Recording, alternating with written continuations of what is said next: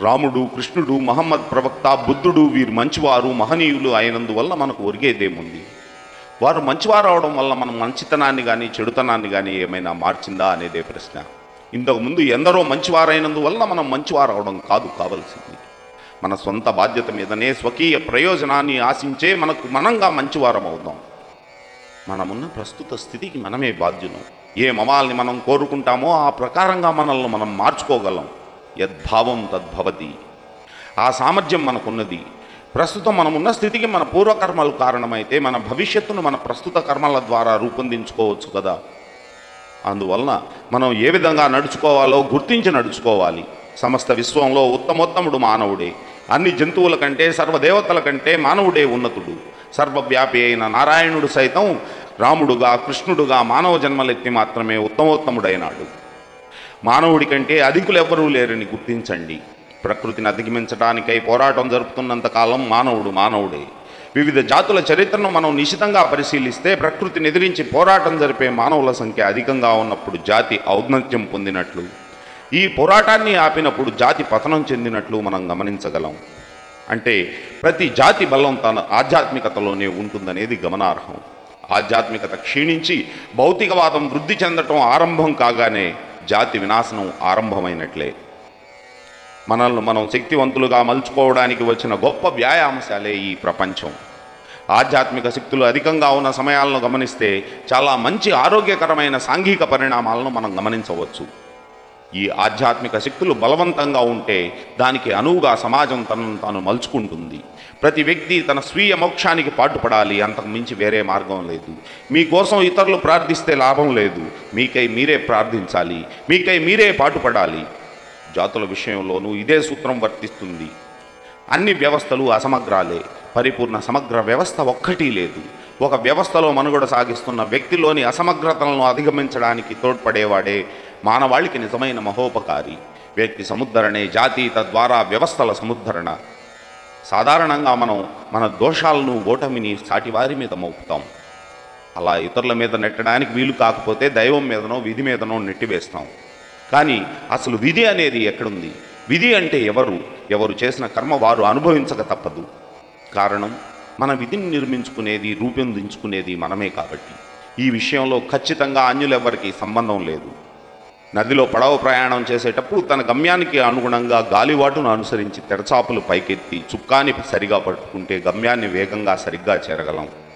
తెరచాపలు ఎత్తకపోతే నావ ఎక్కడ ఉన్నది అక్కడే ఉంటుంది. అప్పుడు గాలిని నిందిస్తే ప్రయోజనమే ఉంది తప్పు గాలిదవుతుందా?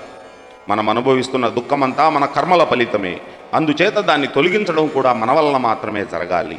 ధైర్యం వహించండి బలవంతులు కండి పూర్తి బాధ్యతను మీ భుజస్కంధాలపై వేసుకోండి మీ భవిష్యత్తుకు మీరే కారకులను గ్రహించండి మీకు కావలసిన బలం సహాయం సమస్తం మీలోనే ఉన్నాయి. మన భవిష్యత్తును మనమే నిర్మించుకుందాం. గతించిన దాని గురించి చింతించవద్దు. అనంతమైన భవిష్యత్తు మన ముందున్నది. చెడు సంకల్పాలు చెడ్డ పనులు పుల్లు వల్లే మనపై దూకడానికి సిద్ధంగా ఉన్నాయి. సత్సంకల్పాలు సత్కార్యాలు శతసహస్ర దేవతాశక్తితో మనల్ని కాపాడడానికి ఎల్లప్పుడూ సిద్ధంగా ఉన్నాయనే దృఢ విశ్వాసాన్ని కలిగి ప్రవర్తించుదాం. భగవంతుడు మహోన్నత కార్యాలను నిర్వహించడానికై మనల్ని ఎంపిక చేశాడని గ్రహించండి. మనం ఈ కార్యాలను నెరవేర్చగలమని విశ్వసించుదాం. మన కార్యాచరణలో ప్రాణాలను సైతం అర్పించడానికి సన్నద్ధులవుదాం. దురదృష్టవశాత్తు ఈ ప్రపంచంలో అధిక శాతం మానవులు ఏ గమ్యం ఆదర్శం లేకుండానే జీవయాత్ర సాగిస్తున్నారు. ఒక్క విషయం గుర్తుంచుకోండి. ఏదైనా ఒక ఆదర్శాన్ని స్వీకరించిన వ్యక్తి వేయి తప్పులు చేస్తే ఏ ఆదర్శం గమ్యం లేని వ్యక్తి యాభై వేల తప్పులు చేస్తాడు. ఏ ఆదర్శం లేని వ్యక్తి తప్పులు చేయకపోయినా తప్పులు చేసే ఆదర్శవంతుడే గొప్పని ఖచ్చితంగా చెప్పవచ్చు. మన జీవితాలు మంచివిగా పవిత్రంగా ఉంటేనే ఈ ప్రపంచం మంచిగా పవిత్రంగా ఉంటుంది. ప్రపంచం పవిత్రంగా ఉండటానికి కారణం మనమే. కనుక మనల్ని మనం పవిత్రీకరించుకుందాం. మనల్ని పరిపూర్ణులుగా తీర్చిదిద్దుకుందాం. తన మీద పడ్డ చిన్న చిన్న పనులు చేయడానికి గొణుక్కునే స్వభావం ఉన్న వ్యక్తి ప్రతి విషయానికి అసంతృప్తుడై గొణుక్కుంటూనే ఉంటాడు. సదా గొణుక్కుంటూ అతి దైన్యంగా జీవితాన్ని గడుపుతాడు. అతడికి అన్నింటా అపజయాలే ఎదురవుతాయి.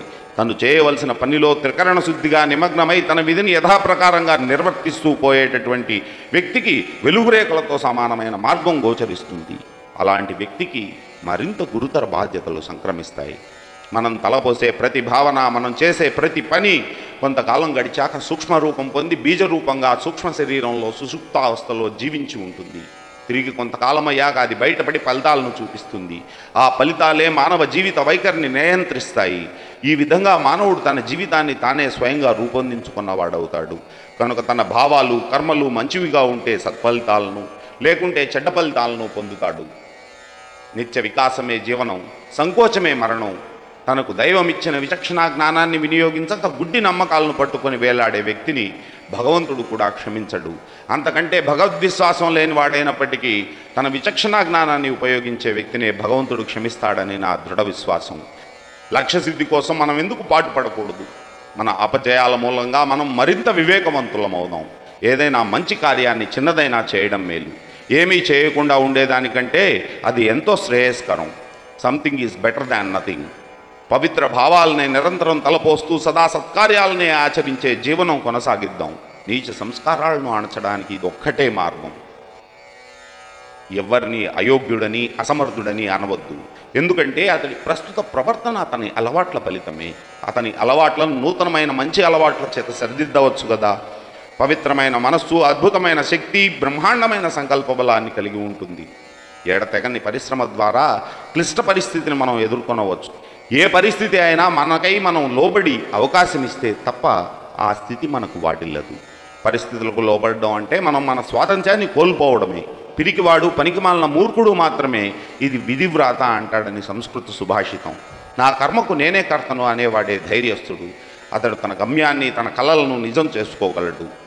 ఏ రకమైన ఫలితాన్ని ఆశించకుండా మనం ప్రపంచానికి అందించిన ప్రతి సద్భావన మన కర్మబంధాలను ఛేదించి మనల్ని పవిత్రులను చేస్తుంది. మనం అత్యంత పవిత్రులయ్యేంత వరకు అవి మనకు దోహదపడుతూనే ఉంటాయి. మనం ఈశ ద్వేషాలను వెలిబుచ్చితే అవి చక్రవడ్డీతో సహా మన మీదకే మరలి వస్తాయి. తప్పదు. ఏ శక్తి వాటిని ఆపలేదు. ఒక్కసారి మనం దానికి అవకాశం ఇస్తే ఫలితాన్ని అనుభవించవలసింది. ఇది మనం గమనిస్తే చెడు పనులు చేయకుండా మనల్ని మనం నిరోధించుకోవచ్చు. ప్రకృతిని ప్రతిఘటించి తిరగబడే ప్రతిదీ చైతన్యమే. ఒక చిన్న చీమను చంపాలని ప్రయత్నించు. ఆ అల్ప ప్రాణి సైతం తన ప్రాణరక్షణకై ప్రతిక్రియను చూపుతుంది. ఎక్కడెక్కడ పోరాటం ఉందో అక్కడ తిరుగుబాటు ఎక్కడెక్కడ తిరుగుబాటు ఉంటుందో అక్కడ జీవం ఉన్నదని అర్థం. ఆ తావుల్లో చైతన్యం ప్రకటితం అవుతుంది ధనాన్ని ఆర్జించేది మానవుడే కదా. ఎక్కడైనా ధనం మానవుణ్ణి సృష్టించిందని విన్నామా? మన తలపులకు చేతలకు సామరస్యం కల్పించగలిగితే మళ్ళీ మళ్ళీ చెబుతున్నాను నీ మాటలు చేతలు ఒకే రీతిలో ఉంటే ధనం దానంతటా అదే వస్తుంది. మంచినీళ్ళ ప్రాయంగా నీ పాదాల వద్దకు వచ్చి పడుతుంది. అవహేళన ప్రతిఘటన పిమ్మటనే అంగీకారం. ఈ మూడు మజిలీల ద్వారానే ప్రతి కార్యం సానుకూలపడుతుంది.